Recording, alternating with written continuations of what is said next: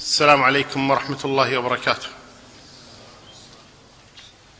سعد الله مساكم بكل خير وحياكم وبياكم وجعل جنة الفردوس مثوانا ومثواكم اللهم آمين.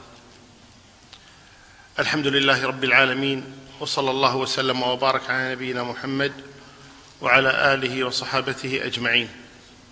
أما بعد فتكلمنا بالأمس عن الشروط التي آه، يشترطها الزوج أو تشترطها الزوجة أو وليها. وقلنا إن الشروط تنقسم إلى ثلاثة أقسام إلى شروط صحيحة وإلى شروط فاسدة مفسدة للعقد وإلى شروط فاسدة غير مفسدة للعقد. والفرق بين الشروط المفسدة والشروط غير المفسدة وهي فاسدة على كل حال أن الشروط الفاسدة المفسدة تبطل العقد. بينما الشروط الفاسدة التي لا تفسد فإن العقد يصح والشرط لاغ يعني يلغى الشرط ويستمر الزواج. بينما الشروط المفسدة تفسد العقد تفسد العقد. طيب من يضرب لنا مثالا على شرط صحيح؟ من يعطينا شرطا صحيحا؟ في النكاح نعم. ألا يتزوج عليها هذه على خلاف نبي شرط متفق عليه مثلا لا خلاف فيه نعم. بقاؤها في بلدها أن يبقيها في بلدها. من يذكر لنا شرطا؟ فاسدا مفسدا للعقد نعم. المحلل نكاح المحلل وهو أن يشترط أن يتزوجها على أن يطلقها بعد يومين حتى ترجع لزوجها. هذا شرط فاسد مفسد. عندما نقول فاسد مفسد أي لا تحل لزوجها الأول. هذا معنى مفسد. يعني العقد باطل أصلا. العقد باطل ولا يصح. طيب. آه، شرط فاسد غير مفسد للعقد. نعم. نعم. أن يشترط عليها أن يشترط عليها أن لا يعطيها مهرا أو أن آه، لا ينفق عليها أو لا يوفر لها سكنة أو ما شابه ذلك. طيب هناك شروط قلنا هي من مقتضى العقد. وجودها يعني آه، ذكر هذه الشروط وعدم ذكرها سواء. مثل ماذا؟ نعم. توفير السكن. يعني اشترطت عليه أن يوفر لها سكن. قلنا اشترطت أو لم تشترطي؟ يجب عليه ذلك. يجب عليه ذلك. ومنها قول الله تبارك أو قول النبي صلى الله عليه وسلم من استطاع منكم الباءة ومنها النفقة ومنها النفقة. طيب هذا السؤال ما طرح بالأمس طرحه علي أحدكم لكن نطرحه الآن عليكم. طيب الشروط يقول أهل العلم تنقسم إلى ثلاثة أقسام. إما أن تكون هذه الشروط قبل العقد وإما أن تكون أثناء العقد وإما أن تكون بعد العقد. يعني اشترطوا عليه أو اشترط عليهم قبل العقد أو أثناء العقد أو بعد العقد. المعتبر من هذه الشروط هو الذي يكون قبل وأثناء العقد وكل شرط بعد العقد لغو لا قيمة له. كل شرط بعد العقد لغو ولو وافق عليه لا يعتبر شرطا وإنما يعتبر تعهدا يعتبر آه، يعني وعدا. سميه ما شئت لكن ليس شرطا بحيث إنها لو ذهبت إلى القاضي وطالبت به أو ذهب هو وطالب به ليس له الحق أن يطالب. إلا على سبيل. مكارم الأخلاق انه وعدوني ولم يوفوا. أما أنه شرط يلتزم به قضاء يلتزم به قضاء يلزمه القاضي هو الشرط الذي يكون قبل العقد أو أثناء العقد. وأما الشروط التي تكون بعد العقد فهذه لا قيمة لها قضاء. نعم لها قيمة شرعا. هذا حتى في غير الزواج وغيره هذا شرعا نعم. لكن نتكلم عن القضاء. يعني القاضي بماذا يحكم؟ فهنا لو اشترطت عليه مثلا أن يعطيها مئة دينار شهريا فرضنا قبل العقد. قبل أن يعقدوا قال تعطيها مئة دينار شهريا مشهد عليه ناس أو كتب ورقة فهنا هو ملتزم بهذا. ولو أن القاضي مثلا ذهبت إليه وقالت لا يعطيني مئة دينار شهريا. يقول القاضي أعطها يقول لا أريد يقول طلقها ويعطيها كامل حقوقها. أو أثناء العقد قال قل زوجتك قال لحظة اكتب. أو نشرط عليك الآن أن تعطيها مئة دينار شهريا. موافق؟ قال موافق. يلا زوج الآن. هذا كسابقه يعني يلتزم, يلتزم به. لكن بعد أن عقد قال زوجتك ابنتي فلانة أو أختي أو كذا وقال ذاك قبلت. بعد انتهى اتصلت على البنت أو دزت له رسالة لا تنسى المئة دينار. طيب؟ فقال أشترط أن تعطيها مئة دينار شهريا. قال تم. هذا الشرط غير ملزم به. لو حاكموه إلى القاضي وقال اشترطنا عليه قال اشترطوا عليه بعد العقد. بعد أن صارت زوجته اشترطوا عليه. قال هذا وعد. إن شاء وفى. تدينا وإن شاء لم يوفي بينه وبين ربه سبحانه وتعالى.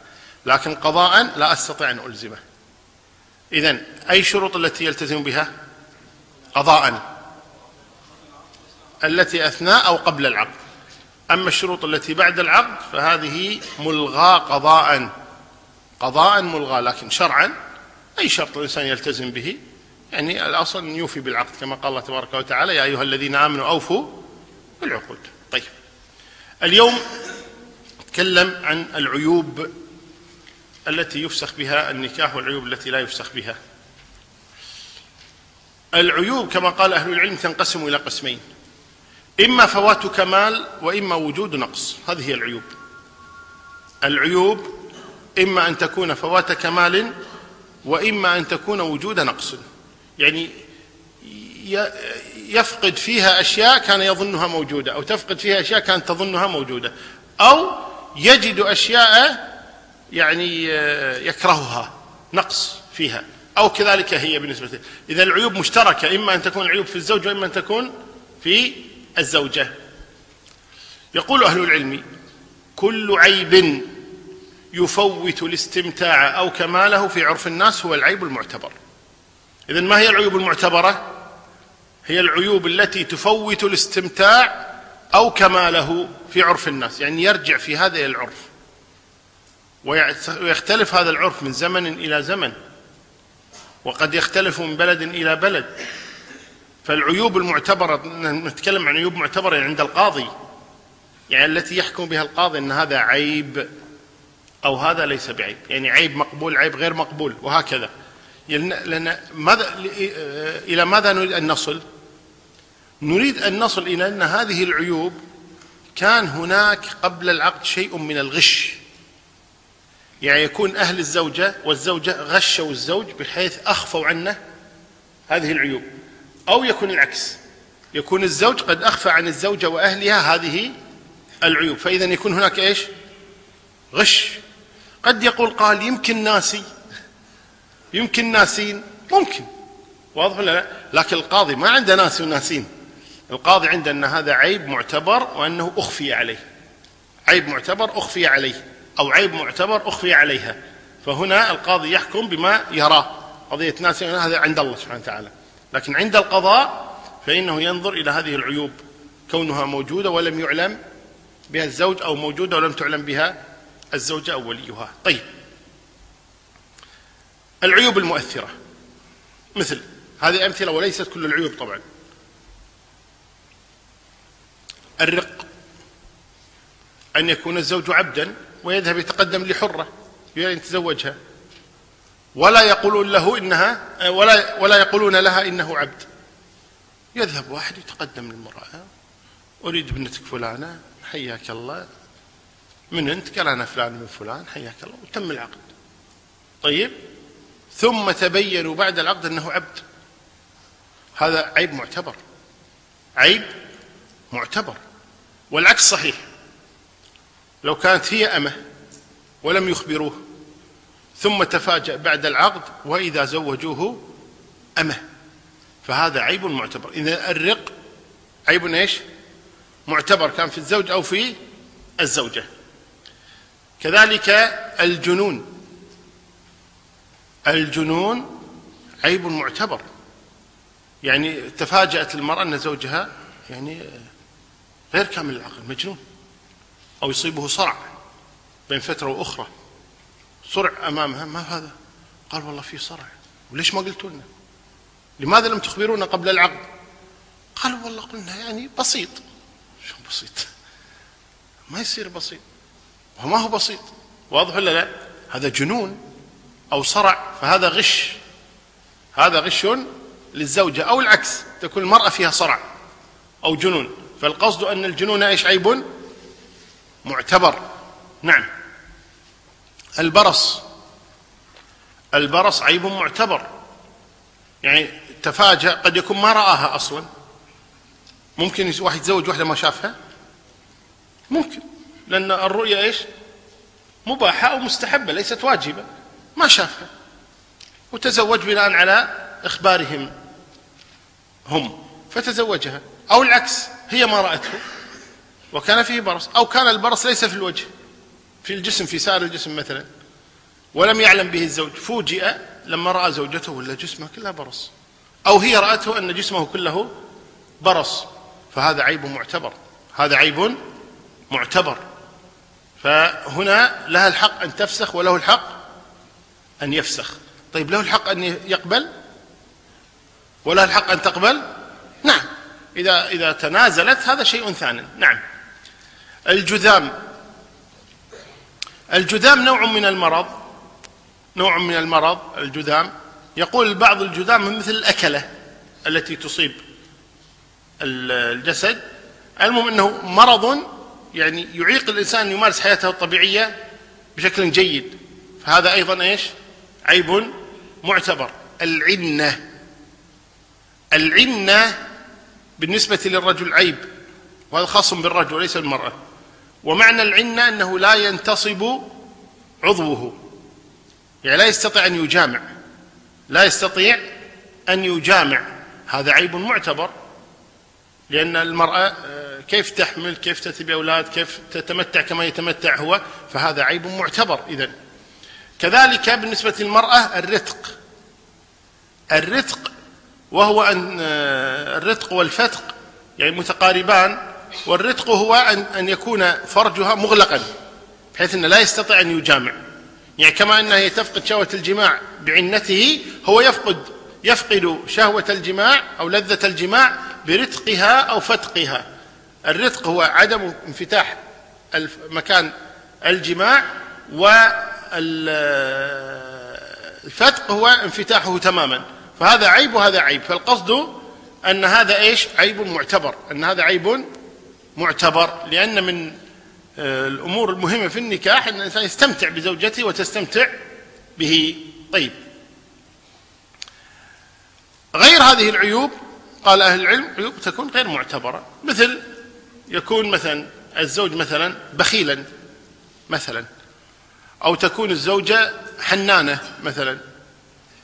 أو يكون الزوج كثير الكلام أو تكون هي كثيرة الكلام. واحد أشر لي الحين قال قصيرة كذي؟ أو هو قصير مثلا. طيب؟ أو عرج فيه عرج أو فيها عرجة مثلا. آه، أذكر أن أحد الظرفاء ذهب يعني يعني يشفع لرجل بالزواج.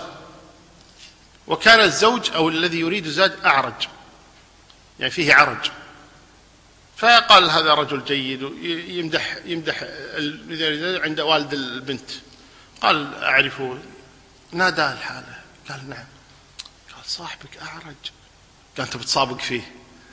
زوجه وإذا عرج يعني ما هو عيب إيش؟ ما هو عيب يعني مؤثر. فهذا عيب إيش؟ يقول عيب غير مؤثر. العرج. كذلك خلينا نقول حولة فيه حول أو فيها حول.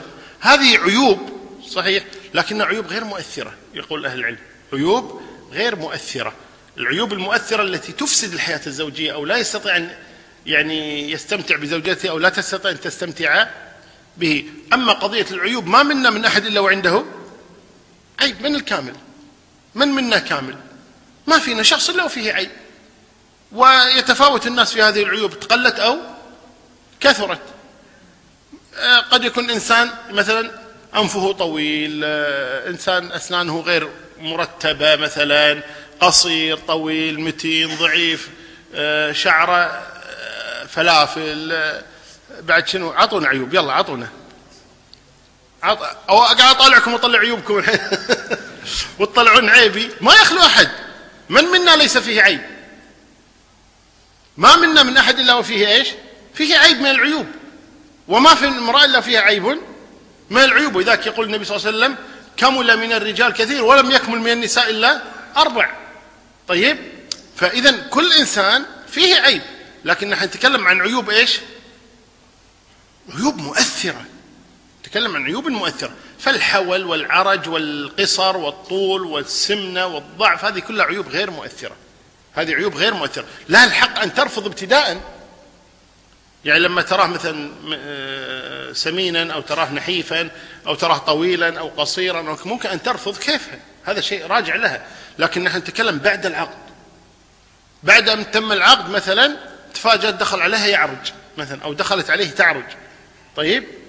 أو طالعها شيء شاف فيها حولة مثلا أو هي شافت فيه حولة مثلا وكذا نقول نعم هذا عيب. لكنه عيب إيش؟ لا يؤثر. لا يصل إلى درجة إنه إيش؟ يفسخ العقد. إلى هذا هذا الذي نريد أن نصل إليه. أن هذا العيب لا يصل إلى درجة أن العقد إيش؟ أن العقد يفسخ. نعم.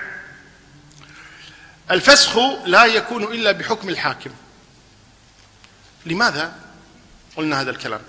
لأن هذه العيوب مرجعها إلى الاجتهاد. مرجعها إلى الاجتهاد. يعني الآن مثلا كما قلت لكم واحد يرى أن الحول عيب مؤثر. واحد ثاني يرى أن العرج عيب مؤثر. ثالث يرى أن آه، عند أصبع مقطوع مثلا آه، بسبب حادث أو شيء ما شابه ذلك شيء إصبع مقطوع مثلا. آه عندك أربع أصابع. شو أنت مو إنسان؟ لا إنسان أنا بس هذا مقطوع. إصبعي. قال ما قالوا لي. آه طلقني. يا بنت الحلال طلقني أربع أصابع. شنو أربع أصابع؟ وين قاعدين إحنا قطع إصبعي شنو قاعدين؟ ماشي؟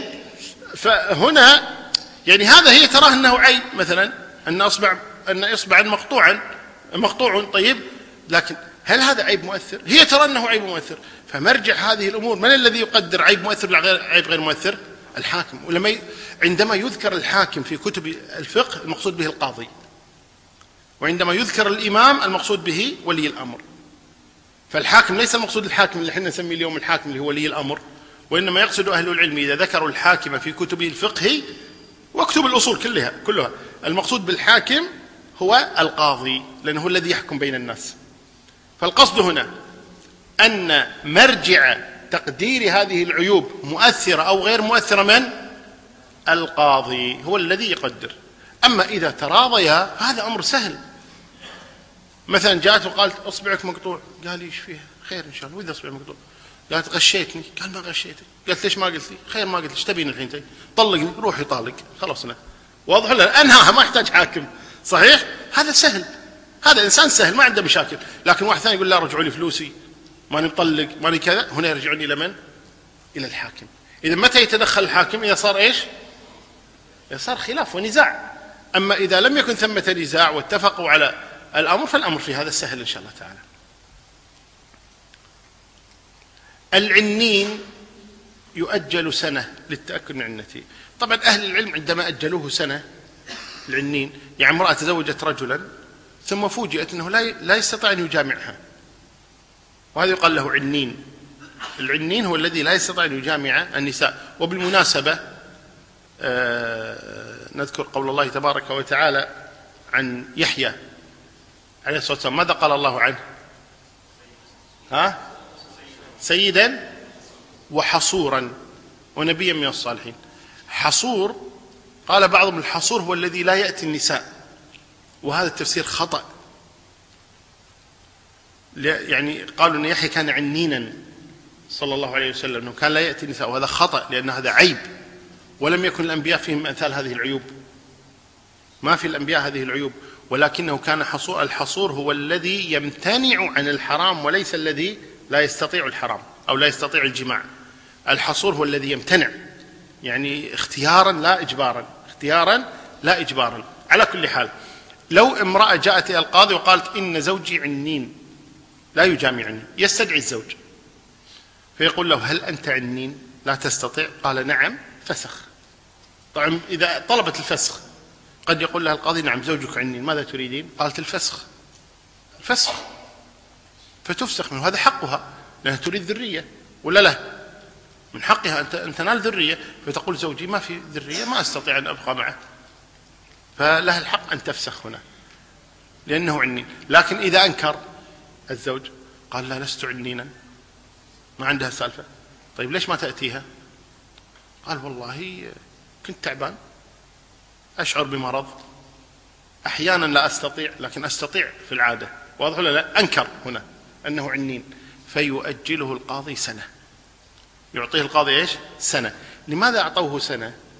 يقول أهل العلم يعطى سنة لأنه قد يكون يعني في الصيف لا ينشط أو في الشتاء أو في الربيع أو في الخريف يعني حسب يعني الجو يؤثر عليه الجو الخارجي يؤثر عليه فيؤجل سنة حتى تمر عليه إيش؟ فصول السنة.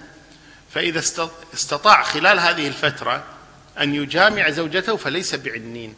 وإن كان لا يستطيع مثلا نقول كل أسبوع أو كل شهر أو كذا لكن على الأقل يستطيع بين فترة وأخرى. وهنا لها أن تطالب بالطلاق مثلا أنه لا يعف هذا موضوع آخر. هذا موضوع آخر. نحن نريد إيش؟ هل غشها أو لم يغشها؟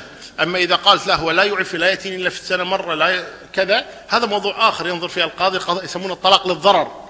نحن لا نتكلم عن الطلاق للضرر. قد يكون الإنسان ما فيه شيء ويعتزل امرأته ولا ما فيه؟ فيه؟ في نساء الآن تقول زوجي صار له سنتين ما يأتيني. وهو ما في شيء يمكن عنده زوجة ثانية بعد. ما عنده مشكلة وعنده عيال وعنده كذا لكن ما يأتيها. هذا يسمونه طلاق للضرر. هذا موضوع آخر. نحن نتكلم عن إنسان لا يستطيع عاجز. كان إنسان عاجز. فهنا العنين يؤجل سنة. إن استطاع خلال هذه السنة أن يجامع زوجته وأن آه، يعيش حياته طبيعيا قبل منه. وإلا فسخ آه، لأجل هذا العيب. إن رضيت. قالت ليش فيك أنت؟ ما تجيني؟ قال والله أنا عنين قالت والله أنا شاريتك بأخلاقك ودينك وحبابتك وكرمك وكذا ما يهم مو لازم. أنا أقبلك على ما أنت عليه. رضيت هنا. هنا جائز أو غير جائز جائز. لها ذلك. نعم. إذا سكتت. سكتت. يعني نفرض إيش؟ بعد أربع سنوات مثلا راحت للقاضي. قالت زوجي عنين زوجك عنين إي نعم زوجي عنين قال زين. من متى؟ قالت من تزوجنا. أنا ما زلت بكر. أربع سنوات متزوجين وأنا ما زلت بكر. وينك ما تكلمتي؟ ليش ما تكلمتي قبل؟ أربع سنوات ساكتة. قالت ساكتة عذرته لعل لعل لعل لعل لكن الظاهر ما في فايدة ما في طب. حاولت ماك فايدة خلاص نطرته. قاعد يعالج يعالج يعالج ما, ما وصلنا لنتيجة. هل سكوتها خلال أربع سنوات؟ نقول هنا سقط حقها لأنها سكتت. معناها إيش؟ كالتي سبقتها راضية. فأنت راضية الحين جاي تتكلمين؟ أنت رضيتي لماذا تتكلمين الآن؟ الصحيح أنه إيش؟ لا يسقط حقها. لا يسقط حقها بسكوتها. إلا إذا أعلنت إيش؟ إلا إذا أعلنت الرضا. ولما نقول يسقط حقها أو ما يسقط حقها تدرون ما معنى هذا الكلام؟ معنى هذا الكلام لما نقول لا يسقط حقها يعني إيش؟ يعني تفصل عنه وتأخذ مهرها كامل حقها كامل ما ترجع له شيء. واضح؟ ولما نقول ما يسقط حقها يكون طلاق للضرر وهذا في يعني خصومات وكذا ما ترجع من مهرها كاملا. واضحه الصورة إن شاء الله تعالى. نعم. إن عتقت وزوجها عبد. مثل بريرة. بريرة ومغيث هي أمة وهو عبد. ثم اعتقتها عائشة رضي الله عنها. فلما اعتقتها أم المؤمنين عائشة رضي الله عنها صارت حرة وزوجها ما زال إيش؟ ما زال عبدا. هنا تخير. تريدين البقاء معه وهو عبد أو تريدين الفسخ. فسخ هذا النكاح تختار. إن اختارت البقاء قالت لا والله وهو عبد يجوز أكمل, أكمل معه؟ يجوز تكملين معه ما في مشكلة. قالت خلاص أبقى معه. لها ذلك. إذا قالت لا أريد الفسخة فلها ذلك. لها ذلك. ولذلك بريرة لما اختارت الفسخ لم يجبرها النبي صلى الله عليه وسلم. وذهب زوجها مغيث يستشفع بالنبي صلى الله عليه وسلم فشفع له النبي صلى الله عليه وسلم وكلمها قال لها ترجعين إلى مغيث؟ فقالت يا رسول الله تأمرني؟ قال إنما أنا شافع. قالت لا حاجة لي به. فهنا دل على أنها إيش؟ مخيرة. طيب هنا هل تحتاج إلى حاكم؟ يعني هل تحتاج أن تذهب الأمة إلى القاضي حتى يعني يوافق على طلبها؟ لا تحتاج. لماذا؟ لأن هذا الأمر مجمع عليه فلا يحتاج إلى حكم حاكم. هذا الأمر مجمع عليه فلا يحتاج إلى حكم حاكم. طيب إن عتقت وزوجها حر لم تخير. يعني واحد متزوج أمه. واحد متزوج أمه. هو هو راضي. تزوج أمه. تزوج أمه. بعد ذلك اعتقت صارت حرة. جاءها سيدها أو سيدتها قال روحي اذهبي حرة لوجه الله. قالت حرة قال جاءت زوجته قالت لا حاجة لي فيك. قال ليش؟ قالت صرت حرة. قال خير إن شاء الله. وأنا حر. شو المشكلة الآن؟ قالت لا أنا يوم عبد أرضى بأي حر. المهم واحد حر. أنا لو حر أقبل واحد مثلك؟ واضح ولا لا؟ تقول لو أنا حرة في الأصل ما قبلت واحدا مثلك. لكن أنا قبلتك لأن العوض ولا القطيعة. زين؟ أقبلك أنت وعلى الأقل على الأقل اسم زوجي إيش؟ اسم زوجي حر لكن الحين أنا حر لا بنقي. هل لها ذلك؟ لها ذلك؟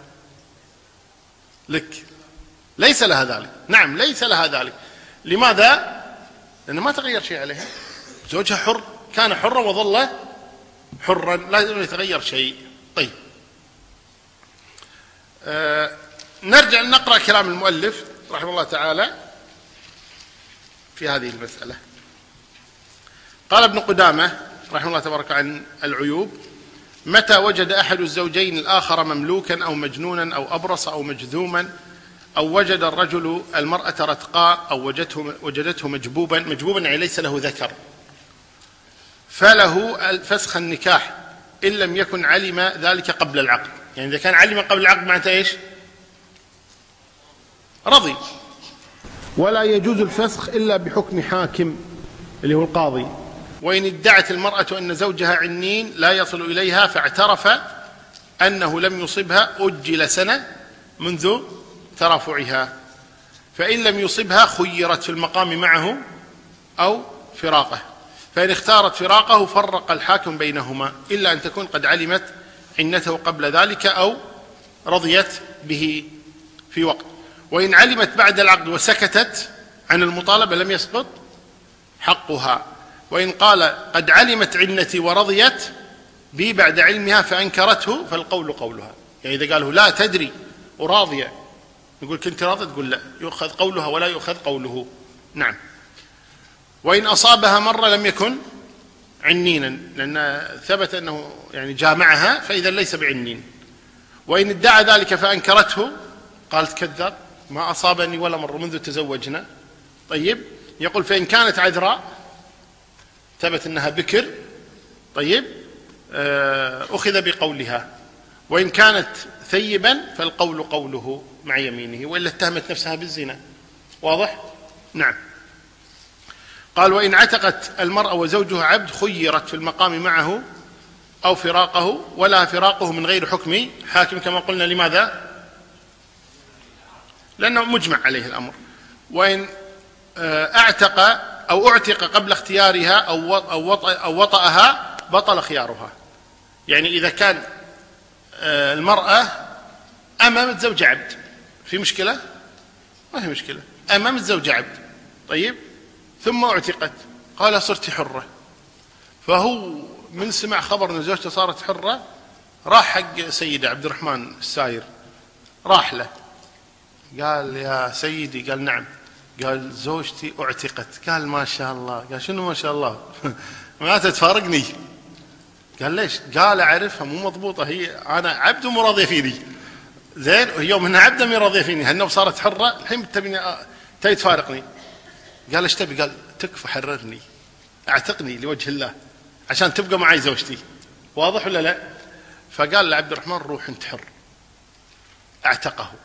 فجاءت لزوجها اللي كان عبد تظل الحين عبد وقالت له الفراق. قال ليش؟ قالت صرت حر. قال حتى أنا. حتى أنا حر. واضح ولا لا؟ فهنا ليس لها الخيار. لماذا قلنا إيش؟ زوجها حر. زوجها حر. لكن فيما لو بعد ما طلبت الفسخ ذهب عبد الرحمن واعتقه لا يؤثر. هنا لأن طلبت الفسخ قبل إيش؟ قبل حريته. وإن وطأها خلاص معناتها رضيت به. إن قبلت أن يطأها بعد أن صارت حرة معناها إيش؟ رضيت به. طيب.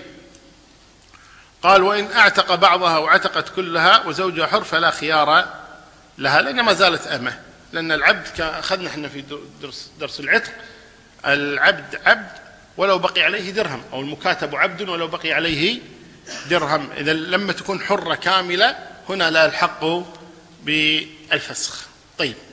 بعد ذلك ندخل في موضوع الصداق. الصداق يقال له المهر سمي مهرا وسمي أجرا وسمي نحلة. سمي مهرا وسمي أجرا وسمي نحلة. وقبل يومين جاءني سؤال يقول الإسلام يهين المرأة لأنه يسمي مهرها أجرا فكأنها مستأجرة. للجماع أو غير ذلك من وهذا كذب. لأن كلمة أجرة ليست عيبا ابتداء. طيب. والأجر ليس بالضرورة أن يكون يعني فيه امتهان للإنسان. والرجل الصالح قال لموسى على أن تأجرني؟ ثمانية حجج. ولم يكن هذا امتهانا لموسى عليه الصلاة والسلام. فالقصد إذن أن هذا ليس بصحيح. طيب. يقول المؤلف ابن قدامة رحمه الله تعالى كل ما جاز أن يكون ثمنا جاز أن يكون صداقا وإن قل أو كثر. كل ما جاز أن يكون ثمنا لشيء جاز أن يكون صداقا. كل شيء. يعني أي شيء يكون ثمنا يكون صداقا. يعني الآن هذه الساعة يمكن أن تكون صداقا. هذا الجهاز يمكن أن يكون صداقا. هذا الميكروفون هذا مكبر صوت يمكن أن يكون صداقا. الكتاب يمكن أن يكون صداقا. هذه النظارة يمكن تكون صداقا. كما قال النبي صلى الله عليه وسلم التمس ولو خاتم من حديد. كل شيء يكون ثمنا جاز أن يكون بل إن النبي صلى الله عليه وسلم زوج رجلا على ما معه من القرآن. ما يعني أن ما معه من القرآن؟ كونه يحفظ القرآن هذا صداقة؟ لا أنه يعلمها. أنه يعلمها. فلو هي أراد أن يعلمها أحد تحتاج إيش؟ تدفع مقابل التعليم. فيقول هذا يعلمك بدون مقابل. إذن أجرة التعليم هي الصداق. أجرة التعليم هي الصداق. طيب. قال النبي صلى الله عليه وسلم للرجل التمس ولو خاتما من حديد. وهذا يفتح لنا بابا آخر وهو هل يجوز أن يلبس الإنسان خاتم حديد؟ الصحيح يجوز ما في شيء. خاتم الحديد ما في شيء. خاتم الحديد ما في شيء. يعني يجوز لبس خاتم الحديد. لكن الذي يحرم على الرجال هو خاتم الذهب فقط.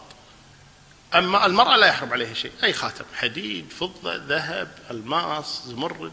الرجل فقط الذهب هو الذي يحرم عليه لكن الألماس والزمرد وهذا كله جائز للرجل والحديد كذلك. وقال النبي صلى الله عليه وسلم أعظم النساء بركة أيسرهن مؤنة.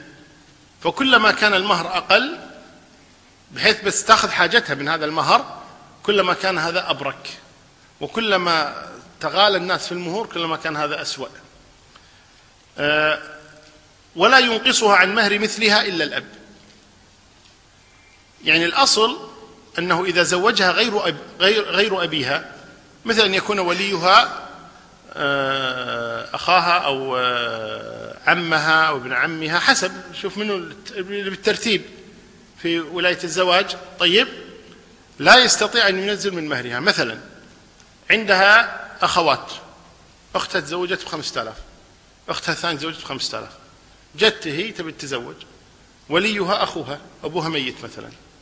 وليها أخوها. قال لي الذي يريد يتزوج آه، كل واحد ثلاثة آلاف. ما في مشكلة. ثلاثة آلاف ما في مشكلة. المهر هنا ليس له ذلك. ليس له أن ينقصها من مهره إلا إذا رضيت. هي موضوع آخر هنا. لكن هو يتدخل في هذا يحدد المهر وينقصها عن مهر مثيلاتها ليس له الحق. الوحيد الذي له الحق أن يتدخل في قضايا المهر وينقصها عن مهر مثيلاتها هو الأب فقط. هذا حق للأب اللي هو خلينا نقول الولي الأصلي. الولي الأصلي. وكل ولي عدا الأب هو إيش؟ فرعي فرعي. لكن الولي اللي لو وجد كل الناس على وجه الأرض وليها أبوها إذا هذا يسمى الولي الأصلي. وكل من عدا الأب فهو ولي فرعي. يكون وليا إذا لم يوجد فلان. إذا لم العم أو خلينا نقول الأخ إذا لم يوجد الأب ولا الجد ولا الابن. ابن الأخ إذا لم يوجد الأخ ومن قبله. العم إذا لم يوجد الأخ وابن الأخ والذين قبله. ابن العم إذا لم يوجد وهكذا. كل هؤلاء يأتوا بالترتيب أما الأب فهو يأتي بالصدارة. فلذلك الأب هو الوحيد الذي يملك أن ينقصها عن مهر مثيلاتها. قال شيخنا ابن عثيمين رحمه الله تبارك وتعالى يسن تخفيف المهر. الأصل تخفيف المهر.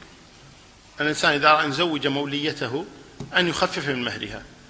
يقول أولا لأن صداق النبي كان خفيفا صلى الله عليه وسلم سواء زواجه أو زواج بناته. ذكر أن النبي صلى الله عليه وسلم كان المهر الذي يدفعه خمسمائة درهم ومهر بناته أربعمائة درهم صلى الله عليه وسلم. فقط. فكلما كان المهر أيسر كلما كان أكثر اقتداء بالنبي صلى الله عليه وآله وسلم. لحديث أعظم النساء بركة أيسرهن مؤنة كذلك. كذلك أمر الفراق يكون أيسر سواء تفارقا بخلع أو طلاق يكون أيسر. إذا كان المهر إيش؟ يسيرا. الآن يعني ممكن المرأة تقبل بالرجل لأن ما عندها ترجع له فلوسه تريد أن تخالعه؟ كم عطاك؟ والله أعطاني عشرة آلاف وين العشرة آلاف صرفتهم. شريت ملابس شريت ذهبا شريت آه، سافرت أعطيت أمي أعطيت تجمل بهالفلوس هذه. أعطاها عشرة آلاف. عشرة آلاف خلال يومين راحت. لأن واحد لا صار عنده فلوس آه، يصرف ولا يبالي. نادت خواتها. هات خمسمية خمسمية خمسمية. إخوانها أمك هذا 2000 يبغى هاك 1000 اشترت لها نفنوف بمدري بكم. اشترت لها ذا بكم بعدين عقب أسبوع أسبوعين ما جاز لها زوجها. مثلا ليس من الأسباب ما ارتاحت معه. قالت يبا أنا ما أبي زوجي. ما ما ارتحت معك. جو قالوا له والله البنت مو مرتاحة. قال والله أنا ما غصبها. إذا ما مرتاحة الله ييسر أمرها. وعسى الله يرزقها رجلا خيرا مني يرزقني امرأة خيرا منها. أعطوني فلوسي. أنا دفعت لكم عشرة آلاف.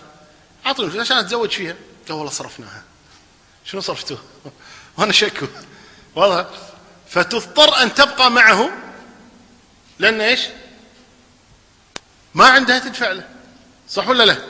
أحيانا قد تضطر أن تبقى معه لأن ما عندها تدفع له. هذا يكون إيش؟ يكون سببا. والرجل كذلك. قد يكره المرأة أو لا يرتاح لها أو كذا ولا يستطيع أن يطلقها لأن دفع إيش؟ المبالغ الفلانية. دفع مبالغ. لو قيل له مثلا يا أخي خلاص ما أنت مرتاح؟ قال والله ماني مرتاح. قال طلق قال ما عندي فلوس دفعت لها اللي وراي ودوني دفعت اللي وراي ودوني وعلي ديون وعلي هذا كله من المهر. طيب شو تسوي؟ قزر فيها. شنو تقزر فيها؟ سيارة هي. مرة هذه. طيب فيقول شو أسوي؟ ما عندي دفعت اللي وراي ما. فهذا خلينا نسميه الدفع أو المال اللي دفعه هذا الزوج أو خذته هذا الزوج سيكون عائقا عند إيش؟ إرادة الفراق لأن ترى الطلاق أو الفراق بالخلع ليس على كل حال يعني امرا سيئا. قد يكون خيرا. والله تبارك وتعالى وإن يتفرقا يغني الله كل من سعته. يعني قد يكون أحيانا الطلاق خيرا للرجل وللمراه أن أن يفارقها قد لا تكون است... يعني هو صالح وهي صالحة لكن ما استقامت الأمور. طيب ما استقامت الأمور؟ فيريدون الفراق. فقد يكون هذا المهر الكبير قد يكون إيش؟ مانعا. من الفراق وتبدأ أسرة تعيسه تبدأ هذه الحياة وكل يوم مشاكل يوم هوشة واحيانا ممكن يتلفظون بهذا الكلام. والله لو عندي فلوس. والله كان من زمان قطتهم عند جوتيك وخليتك تروح. واضح ولا لا؟ وهو يسمعها مثل هذا الكلام. والله لو عندي فلوس كان طلقت لو مو قاطع عليك كل هالفلوس كان طلقت. فتعال عاد تسمع بدال ما يصبحها بالخير وتصبحها بالخير كل يوم. أسمع من هالحكي الطيب. ولا ما هو طيب. ما هو طيب. ما هو طيب. طيب. كذلك تيسير المهور. أدعى إلى تيسير النكاح. الآن يعني بعض الناس ما يستطيع أن يتزوج يقول المهر غالي ما أقدر. لكن تصور أنت لو كان المهر إيش؟ يسيرا. يكون نكاح إيش؟ أيضا إيش؟ يسيرا على الناس. قد يقع في قلب الزوج أحيانا إنه اشتراها. ولا لا؟ قد يقع في قلب الزوج أنه اشتراها وأنها بضاعة. وأحيانا للأسف بعض أولياء الأمور كالآباء أو الإخوة قد يتاجرون ببناتهم. حدثوني عن شخص أنه أراد أن يتزوج ابنة عمه فطلب أبوها يعني 25 ألف دينار منه. وهو طالب يعني تو متخرج من الجامعة الظاهر أو كذا. فقال له عمي 25 ألف من أجيب لك؟ قال والله يا ولدي شوف غيرها. يعني مو لازم إلا البنت هذه. قال عمي بنت عمي وأنا أبيها وكذا و... قال والله يا ولدي 25 ألف دينار كيفك؟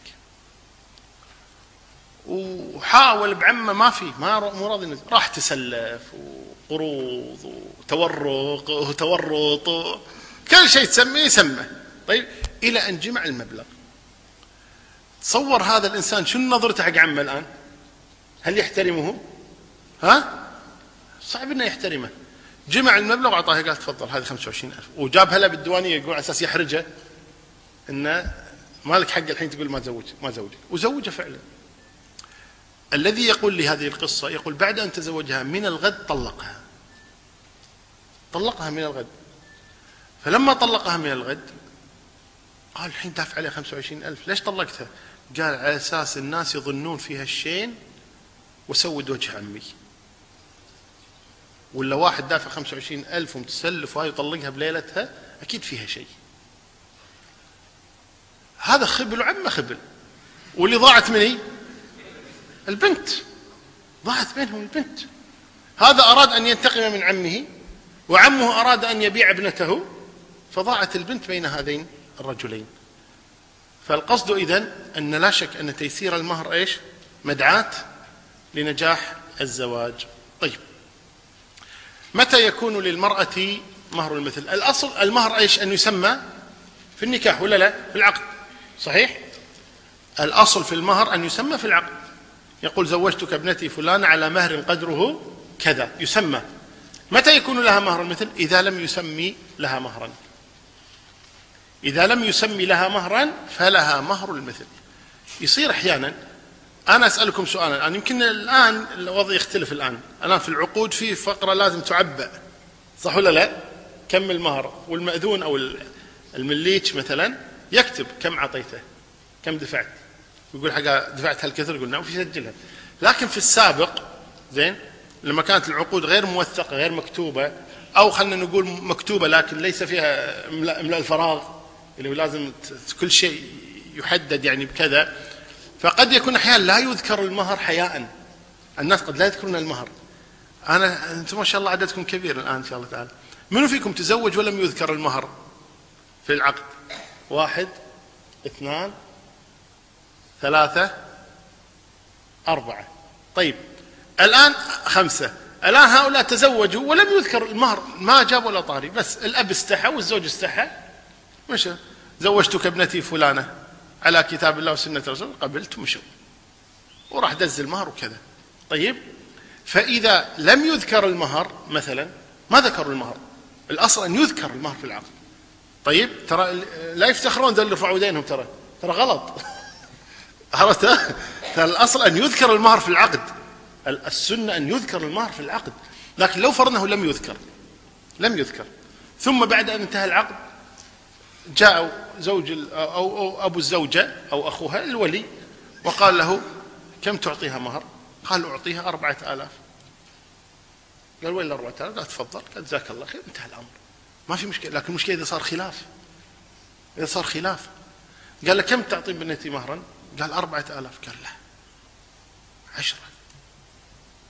قال أربعة زين ترى. قال له عشرة. طيب كان اتفقتوا من قبل؟ صح ولا لا؟ كان المفروض يكون الاتفاق قبل العقد. طيب الحين خلاص صارت زوجته الآن. الآن صار هذا يقول أربعة وهذا يقول عشرة. وصار مكاسر أربعة ونص تسعة وربع. زين صار مكاسر بينهم. هذا يخصم وهذا يزيد. المهم شوي شوي آخر وصلوا مرحلة هذا قال فوق الخمسة ما أقدر. هذا قال تحت الثمانية ما أنزل. طيب هنا صار إيش إذن؟ صار خلاف. يفصل فيها القاضي. يروحون للقاضي. تعال يا قاضي إحنا تزوجنا وكذا وأنا ما ذكرت المهر وهو ما سألني عن المهر. قال ليش ما ذكرت المهر؟ قال والله عادي بالي لنا أربعة صح زينة. وأنت إيش والله بحسب آدمي بيعطينا عشرة. واضح ولا لا؟ طيب الحين؟ قال الحين اختلفنا.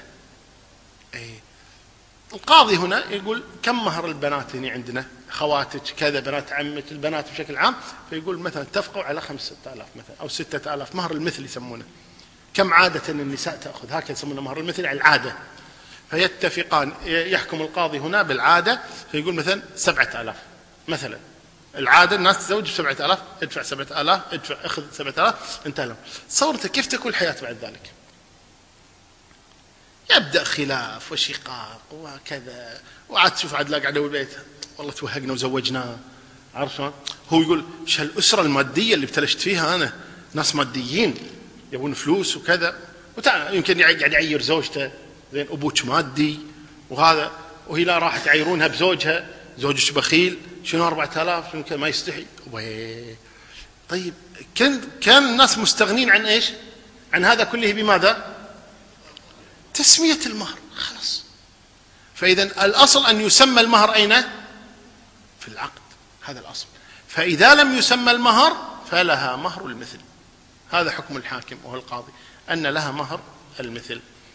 إذا بطل المسمى بطل المسمى. شلون بطل المسمى؟ يعني ما يدرون.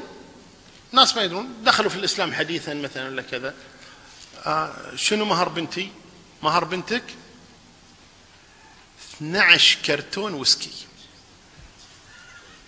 مزرعة خنازير. عندي مزرعة خنازير شيء مو طبيعي. خذ مزرعة خنازير مهر بنتك. هذه زين هذه يعني أموال غير محترمة.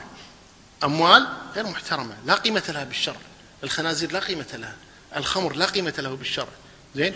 مزرعة أفيون. شنو مزرعة أفيون؟ زين؟ حشيش. يعني بدأ يذكر مسميات إيش؟ محرمة شرعا. محرمة شرعا. مصنع سجاير يلا ها. زين؟ فهذه يمكن إذا الآلات كل واحد يمكن لكن نقول مستودع سجاير مشكلة. فالقصد إن إذا ذكر أشياء محرمة شرعا. ذكر أشياء محرمة شرعا. فهنا نقول ماذا سميت لها مهرا؟ أو سميت لها خمرا أو خنزيرا أو كذا. نقول لا هذه أموال غير محترمة. آه، ليست أموالا أصلا. ليست لها قيمة في الشرع. طيب والحل لها مهر المثل. لها مهر المثل. تدفع لها 4000 5000 حسب عاد تشوف المهر. تعال خلينا نتفق إحنا على مهر المثل الحين عشان نرتاح بعدين. كم مهر المثل؟ اللي يقول 4000 مهر المثل يرفع يده. بس ذي بيننا ترى مو راح نتزوج صدق يعني. اللي يختار 4000 زي اللي يختار 5000 ترى بنزل ترى إذا ما ترفعوا يدينكم. 6000 طيب 2000 والله كنا 4000 أكثركم. خلاص 4000 خلينا نتفق إن مهر المثل 4000 زين. اذا إذا لم يسمي لها مهرا كم يعطيها؟ وليد 4000 إذا لم يسمي لها مهر فيعطيها 4000 إذا بطل المسمى كم يعطيها؟ أربعة آلاف. طيب اللي هو مهر المثل كما قلنا. طيب. المرأة والصدق. متى يكون لها كل المهر؟ متى تستحق المرأة كل المهر؟ إذا طلقها بعد الدخول. إذا طلق الرجل زوجته بعد الدخول تأخذ المهر كله سواء استلمته استلمته أو لم تستلمه. إذا طلقها بعد الدخول رجل دخل بزوجته جامعها سواء كان عنده أولاد منها أو ما عنده أولاد المهم آه، دخل بها. طيب ثم حصل الفراق بينهما فلها المهر كله سواء استلمته أو لم تستلمه. لأن المهر أحيانا يكون إيش؟ معجلا وأحيانا يكون مؤجلا وأحيانا يكون بعضه معجل وبعضه مؤجل. طبعا آه، في آه، عند المصريين وغير الكويتيين عندهم شنو؟ مؤخر. الحين في كويتيين عندهم مؤخر؟ أبي كويتي يرفع إيده إذا كان كتب على نفسه مؤخر صداق. في كويتي؟ كتبوا عليك مؤخر؟ كويتية زوجتك؟ ها؟ إيه. بعد منه بدأت تدخل علينا البدعة هذه. أحد عنده؟ طيب. عندك مؤخر؟ كويتية؟ اي غير كويتية. طيب. ال ال زين. غير الكويتيين الموجودين الآن منو اللي عليه مؤخر صداق؟ يرفع يده واحد اثنين ثلاثة أربعة خمسة ستة سبعة ثمانية تسعة عشرة 11 12 13 طيب. 14 15 طيب. الآن مؤخر الصداق. الصحيح في مؤخر الصداق أن الصداقة واحد. إحنا اتفقنا على المهر كم قلنا؟ المهر؟ أربعة آلاف. أحيانا قد يكون الإنسان يملك الأربعة آلاف. كم المهر؟ أربعة آلاف. كم دفع لكم؟ أربعة آلاف. سلمت مرات؟ سلمت مرات. هذا صار كله إيش؟ كله معجل. هذا كله معجل. الحالة الثانية كم المهر؟ أربعة آلاف. كم استلمتوا؟ استلمنا ألفين. أعطيتم ألفين؟ أعطيتم باقي عليك ألفين. باقي علي ألفين. إذا مطلوب كم؟ مطلوب ألفين. إذا المؤخر يكون من شنو؟ من جنس الصداق من جنس الصداق طيب الحالة الثالثة كم المهر؟ أربعة آلاف. كم سلمتم؟ ولا شيء. ليش ما سلمتم ما عندي. وأنتم راضين؟ راضين. خلاص. المهر أربعة آلاف لم تستلم منه شيء. واضح ولا لا؟ يصير دين عليه. يصير إيش؟ دينا عليه. هني ما في مشكلة. إلى حد الآن ما في أي مشكلة. إذا يمكن أن يكون المهر كله إيش؟ كله معجلا. بعضه معجل وبعضه مؤجل. كله مؤجل. واضح الصورة؟ جميل. مؤخر الصداق اللي قاعد يصير الآن اللي عند الإخوة اللي رفعوا أيديهم على ما أظن ويصححوا لي إذا كنت أنا مخطئا. مؤخر الصداق اللي قاعد يصير غير المهر. اللي قاعد يصير الآن مؤخر صلاة هو غير المهر وإنما هذه عقوبة طلاق. عقوبة طلاق فيما لو طلق. ولذلك يكتبون المهر أربعة آلاف بس هذا المهر ومؤخر خمسة آلاف فيما لو طلق. ما الفرق بين الخمسة آلاف فيما لو طلق وبين الأربعة آلاف اللي سلم ألف وباقي عليه؟ ثلاثة آلاف. أنا أذكر لكم الفرق. الفرق فيما لو توفي هذا الزوج قبل وفاء الصداق. يعني عقد على أربعة آلاف اثنان عقد على أربعة آلاف. هذا أربعة آلاف هذا هذا أربعة آلاف آه، سلم ألفا بقيت عليه ثلاثة آلاف. هذا أربعة آلاف ومؤخر خمسة آلاف غير الأربعة آلاف. واضح ولا لا؟ طيب. مات هذا وهذا. بحادث سيارة اثنين ماتوا. الله يرحمهم. ماشي؟ طيب. الذي دفع ألفا وبقيت عليه إيش؟ ثلاثة آلاف. هذه الثلاثة آلاف دين عليه تؤخذ قبل توزيع التركة. يؤخذ هذا المال دينا قبل توزيع التركة. هذا حق الزوجة غير ميراثها. لأن هذا من أصل إيش؟ من أصل الصداق. فتأخذه هذا المال تأخذه قبل إيش؟ قبل توزيع التركة. ثم بعد توزع التركة. شلون ديون على الرجل؟ لمات هذا من الديون. ثم توزع التركة وتأخذ نصيبها سواء كان الثمن أو الربع. واضح إن شاء الله تعالى؟ أما الثاني وهو الذي يعني دفع أربعة آلاف اللي هو المهر كاملا وسجل على نفسه خمسة آلاف اللي هي مؤخر صداق لو مات ما تأخذ منها ولا فلس صح ولا لا؟ أحد اللي موافقون؟ اللي أحد معترض؟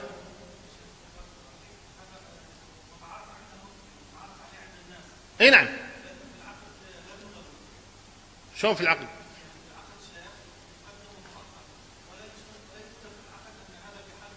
ماشي. أنا عارف لكن إذا مات الزوج هل تطالب المرأة عادة بالخمسة آلاف؟ خلاص انتهى الأمر. إذا ليس دينا. هذا ليس دينا. أن هذه الخمسة آلاف إذا هذا نستطيع أن ندخلها في الشروط؟ ندخلها في الشروط. شنو الشروط اللي قلناها؟ الشروط متنقسمة ثلاث أقسام قلنا صحيحة وفاسدة مفسدة وفاسدة غير مفسدة. فتكون من ضمن الشروط أن تشترط إن طلقتني تعطيني خمسة آلاف. واضح ولا لا؟ لكن لا يسمى مؤخر صداق. لا يسمى مؤخر صداق لأن الصداق لما نقول صداق معناها ملك لها لأن المرأة تملك الصداقة بالعقد. بمجرد أن يقول الزوج قبلت وكان طبعا ولي المرأة قال زوجتك ابنتي أو أختي فلانة ويقول قبلت استحقت المهر كله. المهر كله. طيب؟ فإذا طبعا إن طلقها بعد ذلك قبل الدخول نصف المهر وإن كان بعد الدخول المهر كامل. لكن القصد أن المهر يكون في ذمتي بمجرد قوله قبلت. أما مؤخر الصدق فلا يكون في ذمته إلا إذا ولذلك الصحيح لا يسمى مؤخر صداق. وإنما يسمى شرط من الشروط. شرط من الشروط وهو إيش؟ إن طلقها يعطيها خمسة آلاف تعويضا. إن طلقها يعطيها خمسة آلاف تعويضا. إذا لا شأن له إيش؟ لا شأن له بالصداق. فهذه تسمية خاطئة. خطأ. تسمية مؤخر صداق خطأ. لأنه إذا كان قد دخل ولما نسميه مؤخر صداق معناته إيش؟ شيء في ذمته. وهذا والمتعارف عليه أنه إيش؟ ليس في ذمته هذا مثل بالضبط اللي يسميه الناس اليوم نكاح عرفي. الناس اليوم تسمي النكاح بدون ولي يسمونه نكاحا عرفيا وهذا خطأ. لأن في كتب الفقه لما يذكر أهل العلم النكاح العرفي يقصدون النكاح غير الموثق الذي لا يكتب بأوراق. هذا النكاح العرفي. لكن الآن النكاح بدون ولي يسمونه نكاحا عرفيا ولذلك بعض الناس يختلط عليه الأمر. ويقول يا أخي قبل في نكاح عرفي فلان من العلماء قال بالنكاح العرفي. لا هؤلاء يقولون النكاح العرفي يريدون النكاح غير موثق. نكاح غير الموثق. وليس النكاح الذي بدون ولي. فأحيانا التسميات هذه تسيء حقيقة. لذلك لابد أن تكون الكلمات منتقاة. حتى نعرف أين نضع النقاط. لابد أن توضع النقاط في مكانها الصحيح. طيب إذا المرأة لها كل المهر إذا طلقها بعد الدخول. لها نصف المهر إذا طلقها قبل الدخول وقد سمى لها مهرا. إذا طلقها قبل الدخول وقد سمى لها مهرا مهرك أربعة آلاف. بعد يومين طلقها قبل أن يدخل بها لها ألفين. تأخذ ألفين. طيب فإذا آه إذا كان طلق قبل الدخول فلها نصف المهر وقد سمى. إذا لم يسمي لها مهرا طيب وطلقها قبل الدخول فلها متعة لها متعة. طيب إذا هذه ثلاث حالات عندنا. إذا طلقها بعد الدخول لها المهر كاملا. إذا طلقها قبل الدخول وسمى لها مهرا مهرك أربعة آلاف فلها نصف المهر. إذا طلقها قبل الدخول ولم يسمي لها مهرا فلها متعة طلاق فقط وليس لها مهر. ونقف هنا. والله أعلى وأعلم وصلى الله وسلم وبارك على نبينا محمد. سم قبل الدخول. قبل الدخول ولم يسمي لها مهرا.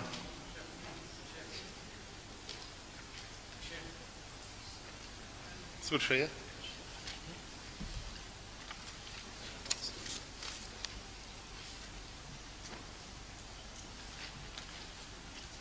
سم بعض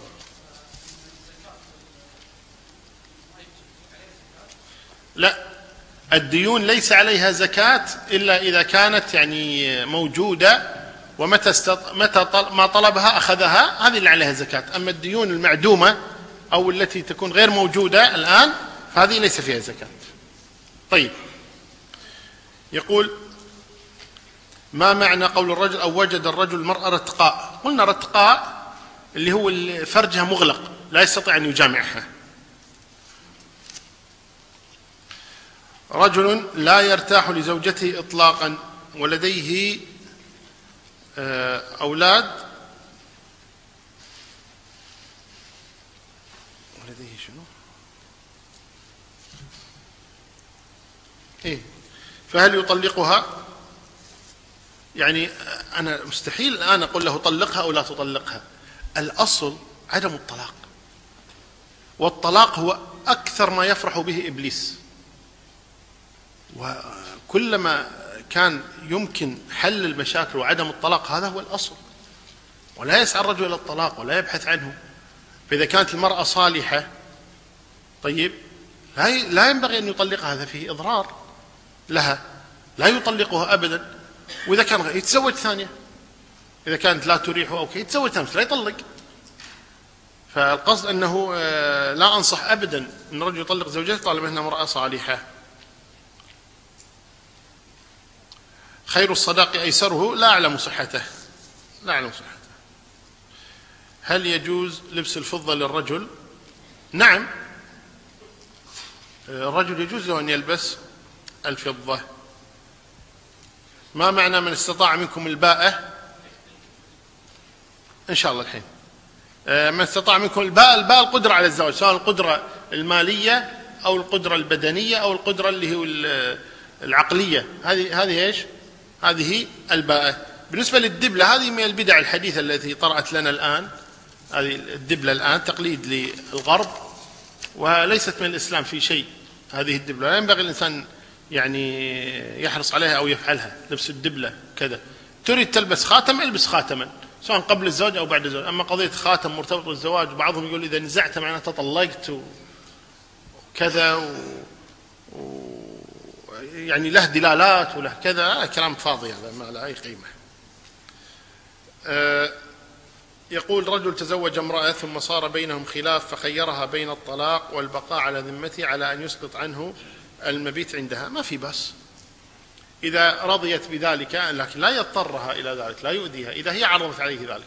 سودة أم المؤمنين رضي الله عنها يعني ظنت أن النبي صلى الله عليه وسلم كان يطلقها فأتت النبي صلى الله عليه وسلم قالت يا رسول الله أريد أن أكون زوجتك في الآخرة. طيب؟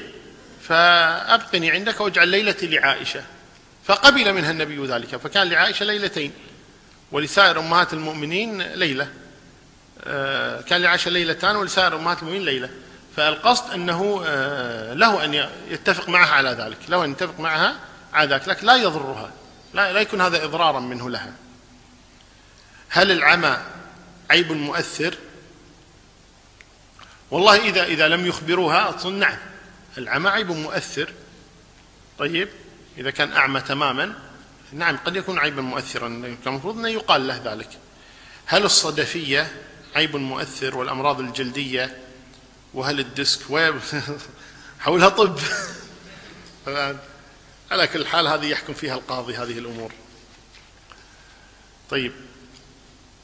يقول إذا زوج إذا زوج المرأة أخوها غير الشقيق بوجود إخوانها الأشقاء بنفس مجلس العقد إذا كان في مجلس العقد ما تراضين؟ هذا القصد يعني قد يكون هذا أخوها غير الشقيق أكبر سنا مثلا أو خالها مثلا زوجها بوجود الولي الأصلي هذا رضا إقرار هذا إقرار هذا رضا. لكن حين نتكلم يزوجونه وما يدرون؟ هذا اللي ما يجوز. أن ولي الأصل لا يدري لكن ولي الأصل موجود فقط أذن. مثل التوكيل. هذا توكيل ضمني. أنه وكله أن يزوجها وهو راضي هنا. هذا إقرار. هذا ما في بأس. لكن نتكلم عن قضية أنه يزوجها بدون ما يدري وليها. تزوج من غير وليها. يزوجها رجل غير الولي. هذا الذي لا يجوز ولا يصح العقد معه. طيب. خلصت الأسئلة؟ طيب. والله أعلى وأعلم. وصلى الله وسلم وبارك على نبينا محمد. آه الجوائز. لحظة. جائزة واحدة ما هذه غير؟ طيب السؤال. هي لحظة أمس قاعد طالعونا أمس زين. آه ما العيوب المعتبرة؟ من يذكر لنا أربعة عيوب معتبرة؟ من يذكر لنا أربعة عيوب معتبرة؟ يلا تفضل. إيه.